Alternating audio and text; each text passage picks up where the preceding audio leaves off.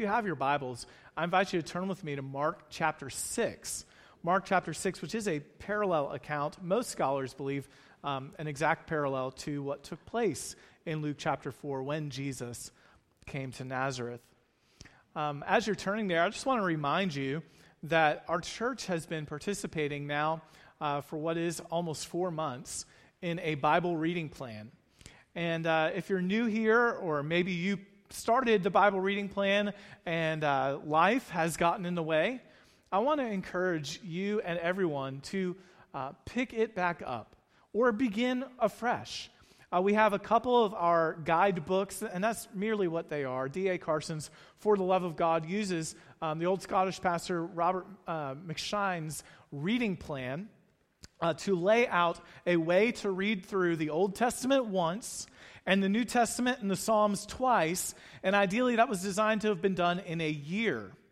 Uh, what we have done is taken that plan, which is four chapters, and we have uh, tried to make it an easier entry point for everyone by making it two chapters. So uh, if you look in the book at the beginning of the D.A. Carson book, there's a family and the private. And we, I think we're doing the family section right now where we are doing two chapters. So ideally, over the course of 2021 and 2022, our church will have read through the Old Testament once and the New Testament and the Psalms twice. So, uh, by doing two chapters at a time, it spreads it over two years. So, it's an attainable goal in my estimation, but life happens. And, and I just don't want you to feel like you are going to beat yourself up. If you're like me, I'm kind of like, I like checking boxes, I like finishing what I start, and uh, I can get discouraged when I am not keeping up with what I intended to do. But that is, uh, I think, kind of antithetical to the way Christians should live their lives. We are constantly having to remind ourselves of Romans 8 1. There is therefore now no condemnation for those who are in Christ Jesus. And we are constantly, uh, like Romans 12 tells, tells us, renewing our minds, being transformed by the renewal of our minds, telling ourselves, reminding ourselves of the truth of the gospel and, and that we are a new creation and that we do live life by the Spirit. And so pick yourself back up by God's grace. Allow the Holy Spirit to work through that Bible reading plan and do not get discouraged.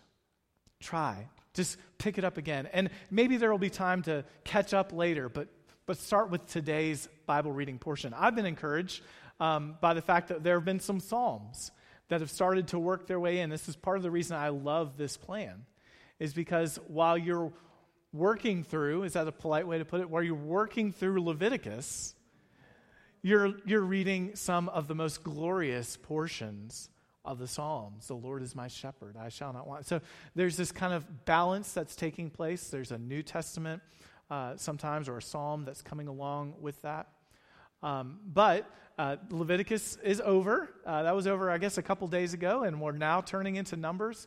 The Psalms persist, and I'm excited that we as a church will be back in the Psalms this summer. So I wanted to give you also not just a, a reminder of our Bible reading plan, but an overview of where we are and where we're going uh, in the pulpit ministry.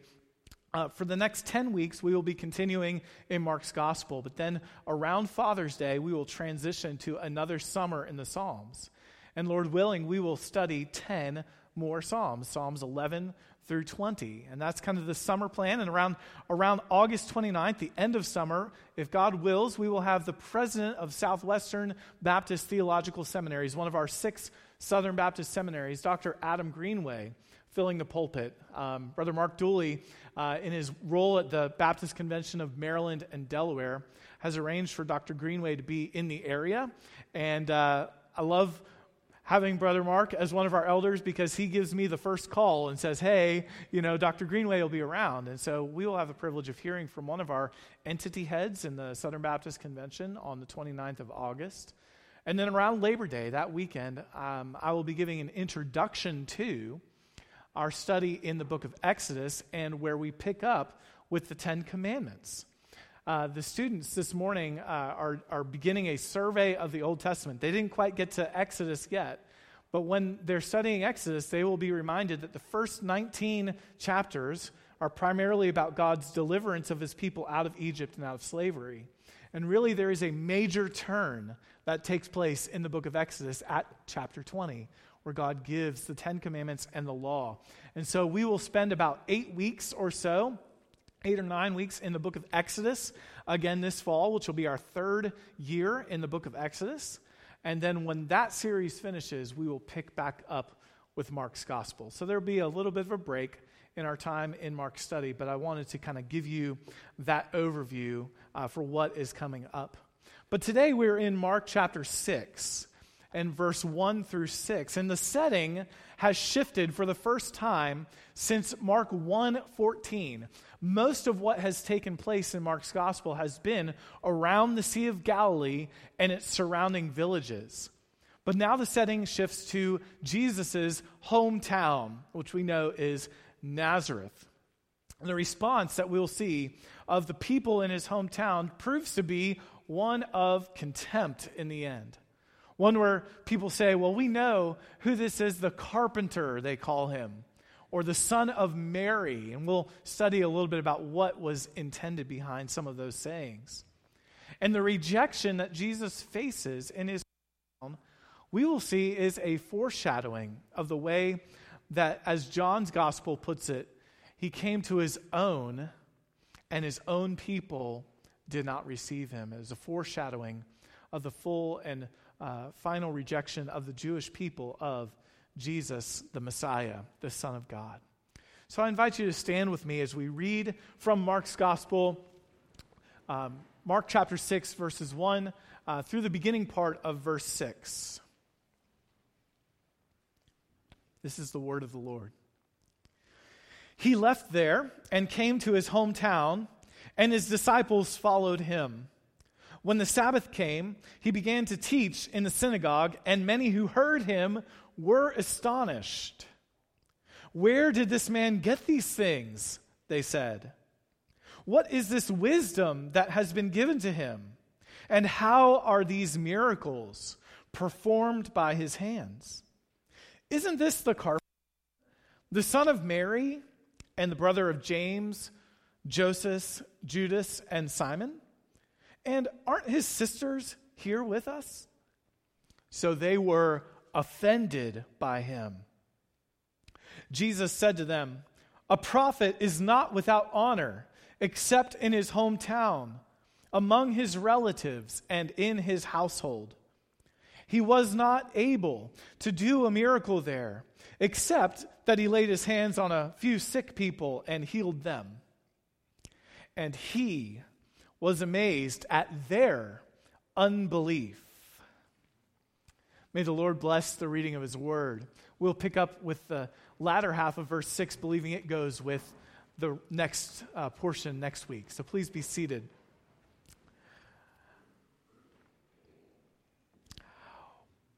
Well, you heard from Brother Andrew about his uh, hometown and where he grew up. And uh, that's why I kind of jokingly was saying, uh, he was stealing my thunder because I wanted to tell you about my hometown, Daytona Beach. And uh, I don't know about you, but I, this week especially, who, who here was still praying for snow? I don't know if we've gotten our signals crossed, but I only wanted you to pray for snow in the winter. Um, but you know what? It's like this last week and this coming week, we're going to get all four seasons, it feels like. We had a little winter, looks like a little summer coming up. Uh, Southern Maryland is confused right now, which is what is making me miss my hometown. Daytona Beach is predictable, man. It is just palm trees and generally warm and two months of a little cool, you know, and then you're back to the warmth of the beach and the sunshine. But when I go home to visit my hometown, uh, I, uh, having served as a pastor for many years and uh, having taught now as a senior pastor, I will go and visit the church in which I grew up, which is First Baptist Church of Daytona Beach. And of course, people are glad to see me. They know my parents. My parents are very involved there. But my favorite thing, or kind of what, what sticks out to me as I was trying to relate to kind of what might have taken place as Jesus was in the synagogue, is Miss Robin Gentry. Now, Miss Robin is a lot like um, Miss Elena or Miss Becky or Miss Amy, who, by the way, kids, I, I totally neglected to send you off to children's church right now. So if you're still in here, you can go to one of them. But they were the ones that helped with the kids, right? So um, Miss Robin would tell me when I come home, and she tells me every time I come, she says, Jason, this she introduces me to like people that are new at the church or whatever and she'll say jason come over here come over here. She'll say jason here grew up at first baptist and he was in my nursery and what and she has a real southern drawl. I can't do it real well but what he would do is when he was in the in the crib he would stick his legs through the slats of the crib and push off in the crib and push his crib into the middle of the nursery. Isn't this cute little brother jason here? And i'm going oh my goodness and, uh, and so she said, that as the story goes, I would kick my crib into the middle of the nursery and they would reset uh, the crib and then I would push off again. And finally, they learned that my crib just needed to stand like an island in the middle of the nursery, un- unable to push myself anywhere. And so this is how I'm known when I go to First Baptist Daytona Beach. That is my legacy, is my strong legs and ability to kick my to the middle of the nursery. You probably have your own story of what it's like visiting home. Uh, people don't know you for who you've become in your profession or in your family life. They remember you as you were when you were growing up. Now, for some of you, that's comforting. You've kind of gone somewhere in life, and uh, maybe you know you're a CEO or a, a businessman or a commander or some you know, somebody important and the demands of life and people on you, it's nice to go home and just be Sally, you know, or, or, old Bob, you know, uh, just not known for all the ways that people press in upon you. Uh, but this is what was happening as Jesus came. And some of the reception that he got is sort of related to this kind of familiarity breeds contempt type of a mindset. As we just read, and as Brother Andrew was sharing, um, Jesus did come to Nazareth and apparently was either invited or felt comfortable uh, standing and sharing uh, from the scripture uh, in the synagogue, and there was initial interest in Jesus. And quite honestly, as the text says, there was even astonishment at his acumen, his ability to teach, and what he could do. But what we see very quickly is in verses 1 through 3 that hometown amazement mingled with skepticism of Jesus. Hometown amazement mingled with skepticism of Jesus. Verse 1 says he left there and came to his hometown, and his disciples followed him. I, am kind of curious why Mark didn't name Nazareth. It makes you wonder if he was uh, a little disappointed in Nazareth, didn't even want to honor it with the respect of naming it. It's just known as Jesus' hometown in Mark's gospel. Nazareth really wasn't much to speak of anyway. Um, it was never mentioned in the Old Testament writings. Uh, it's a relatively obscure, it's kind of like in the sticks, unimportant town in Israel. You'll recall when uh, Philip was trying to introduce the Messiah, the Savior of the world, uh, to Nathanael, that Nathanael's response in John 146 was, can anything good come out of Nazareth? Like, really? The Savior of the world from the sticks, from the backwater town of Nazareth? But this little village, 25 miles south and west of Capernaum, it was built on rocky cliffs, and it was the place where Jesus was raised by Joseph and, of course, by Mary. It was the place to which Jesus returned. And apparently, he was invited to speak. I actually had the privilege of going to a little synagogue in Nazareth, perhaps a place, the place where Jesus uh, stood up. But this was a, a tiny kind of, uh, maybe about the size of this middle section alone, uh, kind of synagogue location.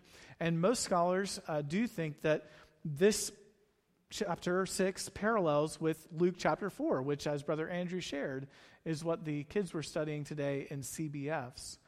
And both in Luke's gospel and in Mark's gospel, the initial response was astonishment. Jesus' teaching was full of wisdom, full of authority. And apparently, the word about his healing ministry in Capernaum had reached Nazareth. And so that's what we read in, for example, Luke chapter 4 and verse 23. Uh, Jesus said to them after he had kind of read the, from the scroll of Isaiah, he says, No doubt you're going to tell me, um, you're going to quote this proverb Doctor, heal yourself. What we've heard, what we've heard that took place in Capernaum, do here in your hometown also. So, Brother Andrew was exactly right. Uh, the people had gotten wind of not just Jesus' ability to teach, and they were experiencing that firsthand, but they had also heard news of what Jesus had done in Capernaum. And he knew that there would be an expectation that he would heal there in Nazareth as well. But mere amazement at Jesus' teaching and even an awareness of his miraculous power, it was not enough to overcome what were the very irksome questions that were zinging around in the minds of those people in Nazareth. They had questions about Christ and his identity, and they, they list a barrage of them. Mark does in, uh, in this gospel. There's five. He's, they ask, Where did this man get these things? They said, What is this wisdom that has been given to him? How are these miracles performed by his hands? Now, those are all very similar to some of the response that was taking place from the religious leaders in the previous chapters in Mark, right? Because they wonder, well, if he's doing this, it's either God or it's, it's some other power.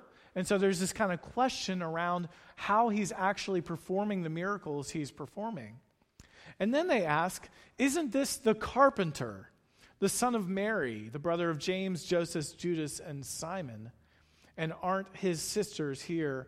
With us. I want to show you in just a few moments that all of those questions had a mixture of derision, of, uh, of scorn for Jesus in them. But this amazement, it was mingled with skepticism. And we see at the end of verse 3 uh, and into verse 4 that hometown familiarity resulted in rejection of Jesus. Hometown familiarity resulted in rejection of Jesus. Verse 3 at the end in our text says, So they were offended by him. They were offended by him. That word in Greek is the word scandalizo. Scandalizo. You can hear it in the way I'm saying it. It sounds like the word scandal in English. They were scandalized by Jesus. You see, in those days, people had very little concept of what we know as upward mobility, right? It's actually considered to be a virtue in our society that somebody could come from a place of relative poverty or from the backwoods of uh, some unknown town and rise to uh, nobility or power or acumen. That was not the case in first century Israel. One commentator said that a person's family identity and social status were considered to be established at birth. People were expected to respect the social boundaries that the so called gods had ordained for them. In other words, people with noble roots were supposed to rule. There would be zero respect for Harry and Meghan. All right? And then people of lowly and poor uh, upbringing were supposed to be content in the humble position in which they were born. They couldn't believe that one of their own, a lowly carpenter from the backwater village of Nazareth, would be God's agent of salvation.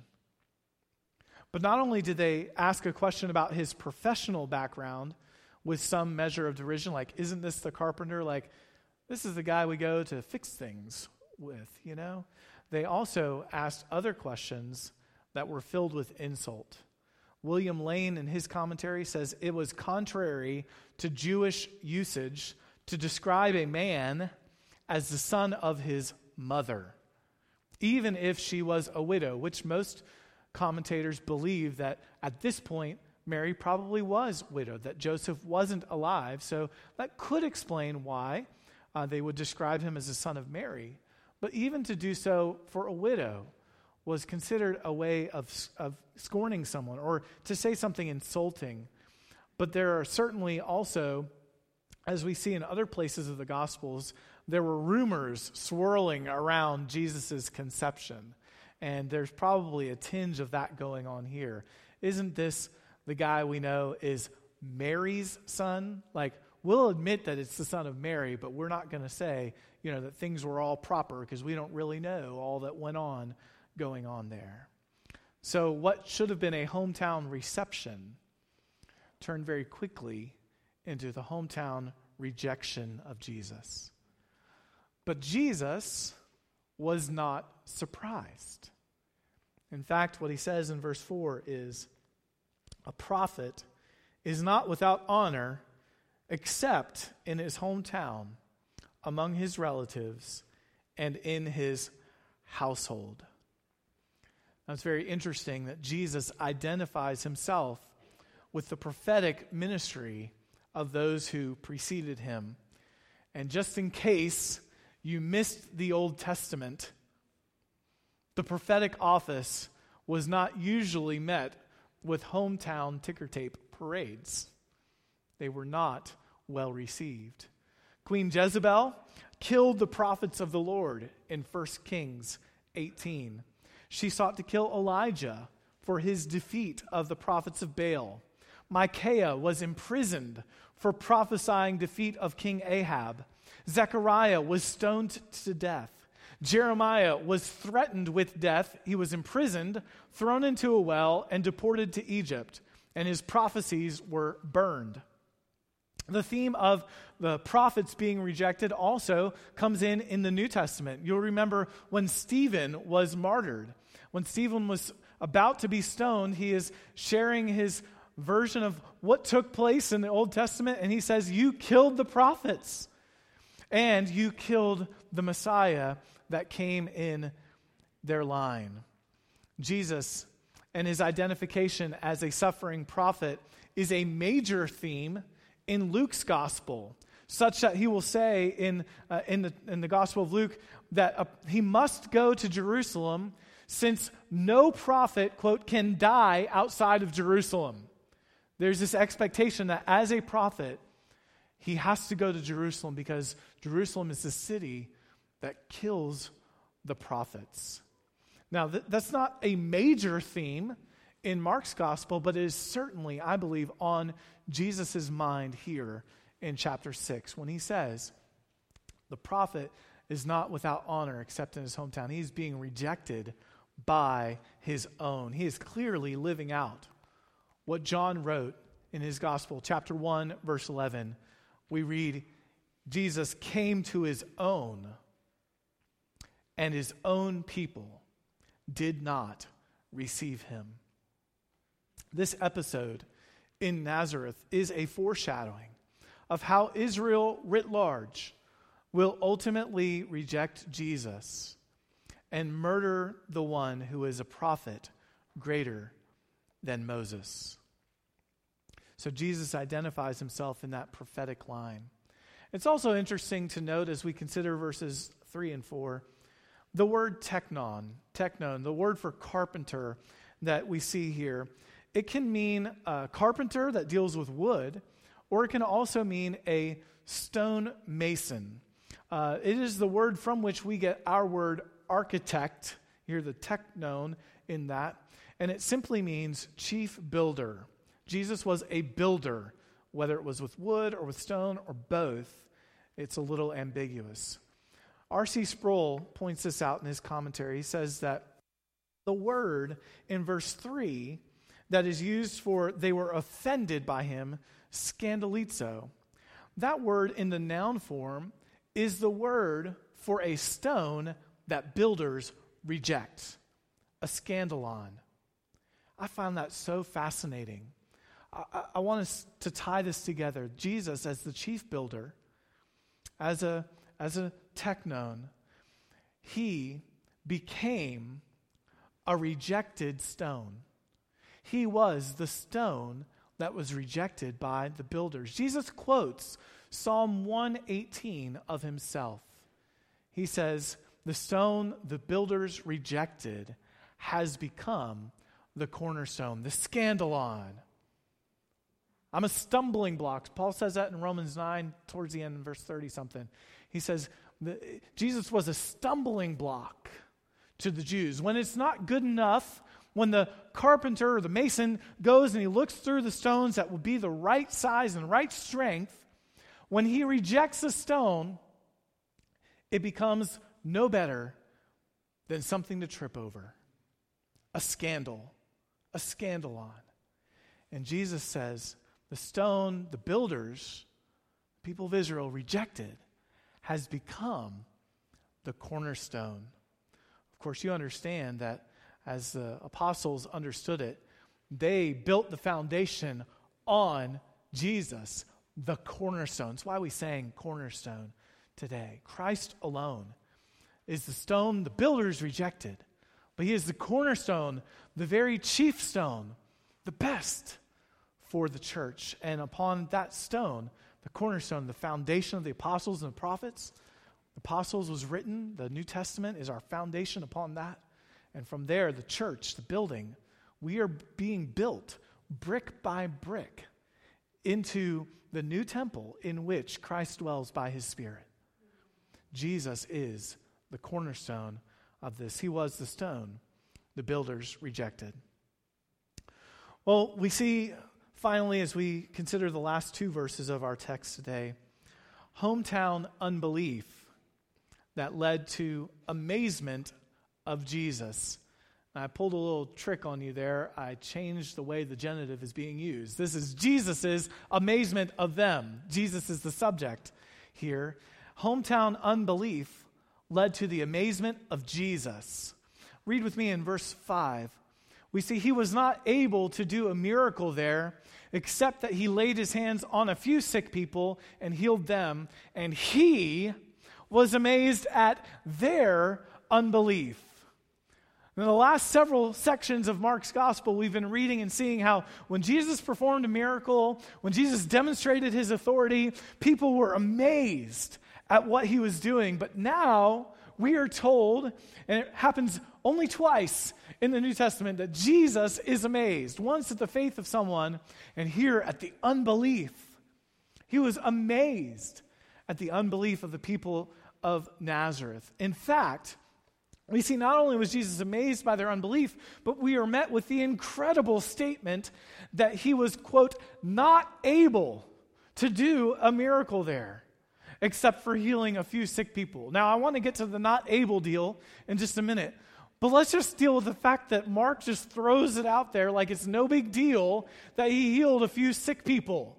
I mean, we would all be amazed at that that he would heal a few sick people. It's as though, however, that in Mark's gospel, it's really anticlimactic what took place in Nazareth. Because if you look back, Jesus has healed a leper. He has calmed the storm. He's ruler over nature and uh, the authority over the wind and the waves. He's cast out an army of demons and he has raised someone from the dead. And so it's like, oh, yeah, and he healed a few sick people in Nazareth. It's like, no big deal anymore that Jesus could do this. It stands in a stark contrast to the faith of the people surrounding the sea. The few sick people is like small potatoes, and it says a minimal and not very noteworthy thing because, largely, the sentiment around Jesus in his hometown was one of unbelief. Unbelief. You see, faith was a prerequisite for the miraculous power of the Son of God. Listen, not because Jesus lacks the ability to save or to heal, but because apart from faith, God does not receive the glory for miracles that are done. I think that William Lane gets it exactly right. He says, quote, "The performance of miracles in the absence of faith could have resulted only in the aggravation of human guilt and the hardening of men's hearts against God. I want to read that again. The performance of miracles in the absence of faith could have only resulted in the aggravation of human guilt. It would have only made them more guilty, and it would have hardened their hearts against God. The power of God which Jesus possessed could be materialized in a genuinely acceptable way only when there was a receptivity of faith. Unbelief excluded the people of Nazareth from the dynamic disclosure of God's grace that others had experienced. Unbelief in the people of Nazareth, it excluded them from the dynamic disclosure of the grace of God that other people had experienced.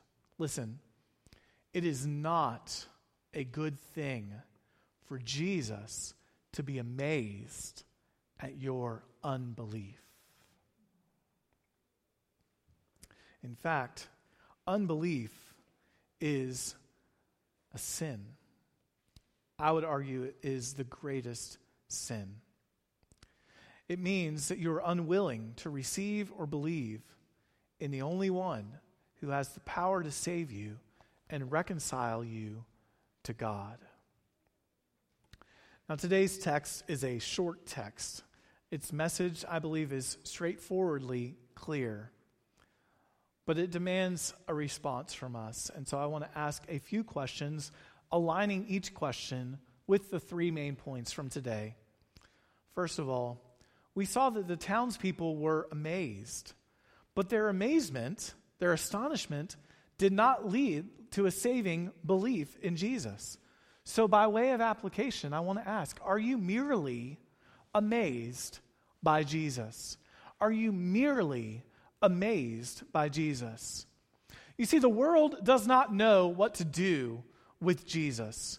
There are parts of his teaching that are inescapably wise, true, and right. Jesus, some people will say, then was a good teacher. But that is where their admiration for Christ and their acceptance of him ends. Listen, friends, it is not enough to be merely amazed at a part or a portion of what Jesus taught, or to be amazed at a part or portion of his ability.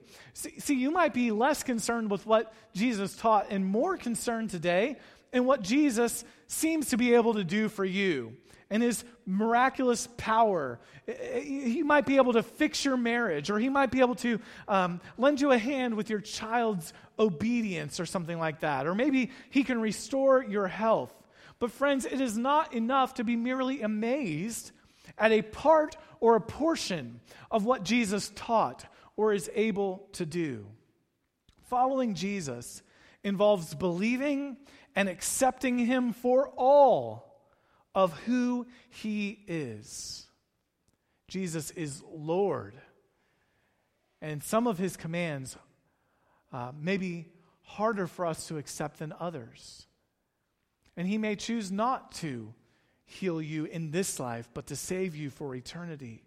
We have to accept him for all of who he is by faith, and that faith, we are told, shatters our pride and gives glory to God. But there's another danger that we learned about from today's text in Mark 6, and that is you can be in very close proximity to Jesus and still not have saving faith in him. So, secondly, by way of application, are you too familiar with Jesus?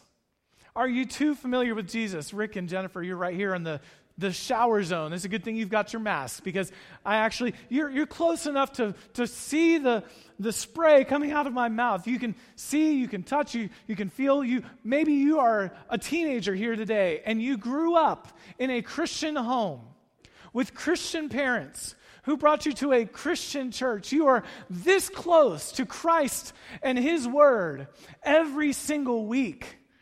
And yet, you could walk away and never put your faith and trust in Him as Savior and Lord. There is a danger that we can be so close to Jesus and yet completely miss Him and what He did on the cross for us. The phrase goes familiarity breeds contempt. You see Jesus more like a familiar habit. He's another tradition, like going to grandma's house after Easter service, or putting up a Christmas tree, or singing Christmas carols by candlelight on Christmas Eve. Instead of seeing Jesus like the lion of the tribe of Judah, the Son of God with authority and power to defeat sin and death, to crush his enemies and raise the dead to life. You see Jesus like a tame house cat that you can call over to keep your feet warm when you're cold. You're that close to Jesus, and yet you miss that he's a lion. The Chronicles of Narnia, there is intended to be a comparison with Aslan and Christ. And the danger is don't get too familiar with a lion. He is powerful. And yet, this lion loved you enough to lay his life down like a lamb. Oh, friends, please know Jesus for all of who he is. Don't be scandalized by Jesus. Some of you, as you've grown older, have come to understand that Jesus demands more of you than you are willing to give. You liked polite Sunday school version of Jesus that fed the 5,000 and would heal the sick, but you recoil at the demands of Jesus to take up your cross daily and follow him, or face the prospects of losing house or family or friends and land to follow after Jesus and find all of those and more in the next life. Don't be scandalized by Jesus. Don't stumble over him. I was thinking today on my way here also, as a believer in Christ, I think this point of application applies for you. Don't be surprised if people stumble over Christ in you.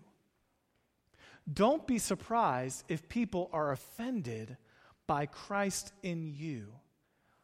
Isn't that just old Johnny? I remember Johnny when he would shoot pool and, and bet and you know gamble and drink and all these things. That's just old Johnny. How can that be a changed man? How can he be a new creation? Isn't that old Sally? I remember where, where she came from, and yet now she claims to be holier than thou. Don't be surprised if people stumble over Christ in you. Jesus told us they were offended at him, they hated him. Will they not hate us? Will they not be offended by us if we are truly following after Jesus? So, the question don't become too familiar with him. Don't be scandalized, stumble over him, and don't be embarrassed by Christ in you. Lastly, by way of application, are you a believer in Jesus? Not your parents, not your spouse, not your grandma. Are you a believer in Jesus? Not a fan of Jesus and his favorite sayings of yours, not just familiar, not a churchgoer. Are you a believer in Jesus? The hometown Nazarenes rejected Christ, but that is not where the story ends. John says he came to his own, and his own people did not receive him. But to all who did receive him, who believe in his name, he gave the right to become children of God, who are born not of blood, nor of the will of the flesh, nor of the will of man, but of God. Did you catch that? They were born not of blood. It's not because of what your parents believe. They were born not of the will of the flesh. It's not because you don't become a child of God because you try harder and obey more. You don't understand the gospel. The gospel is that Jesus died for your sins and lived for your righteousness. It's not the will of the flesh and it's not the will of man. There is nothing you can do to earn God's grace. It is something you receive by faith. Jesus can be received by you, and you can become a child of God. You see, the Jewish people, in rejecting Jesus, they crucified the promised Messiah. But Paul explains to us that even the rejection of the hometown crowd, even the rejection of Jesus' own people, served an incredible purpose of God. Paul tells us that through the trespass of the Jewish rejection of Messiah, salvation has come to the Gentiles. If Jesus had not been rejected and crucified, you and I, as Gentiles, would never have been saved. By God's grace, He made a way that we would receive the gift of mercy through Jesus' death on the cross. The cross of Jesus was the result of the unbelief of his own people. But the good news is that Jesus' innocent, substitutionary death on the cross means that we Gentiles are grafted into the promises of God's people. And Paul tells us that even the Jewish people can be grafted into the promises of Jesus if they do not continue, Paul says, in their unbelief. They can receive Jesus by faith as well. So we are all heirs of the promises by faith in Christ alone. Without faith, we are told in Hebrews, it is what? Impossible. Do you see the parallel? Jesus was not able. Without faith, it is impossible to please God. God is not pleased by unbelief. It is the greatest sin we could ever commit. The rejection of Jesus would be the gravest error you could ever make. But let me close with the wonderful news of Romans 10 9 through 13. If you confess with your mouth that Jesus is Lord, not a good teacher, not a miracle worker, Lord of your life, and believe in your heart that God raised him from the dead, you will be saved. For with the heart one believes and is justified, and with the mouth one confesses and is saved.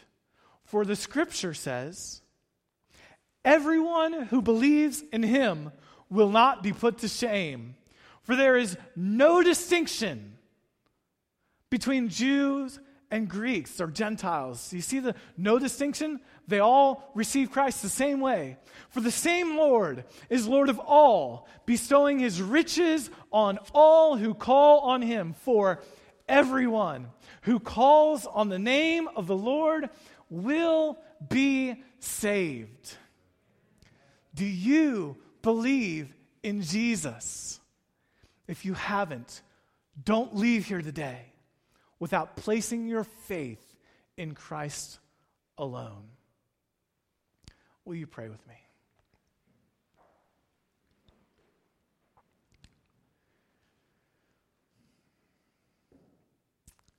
Our Heavenly Father, I pray that by your Spirit, all across the room, there is a sense of conviction of us standing, each one on our own two feet before God.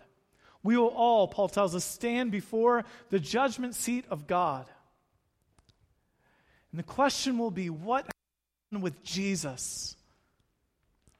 Not what did our parents do, what did our spouse do, what did our friends do?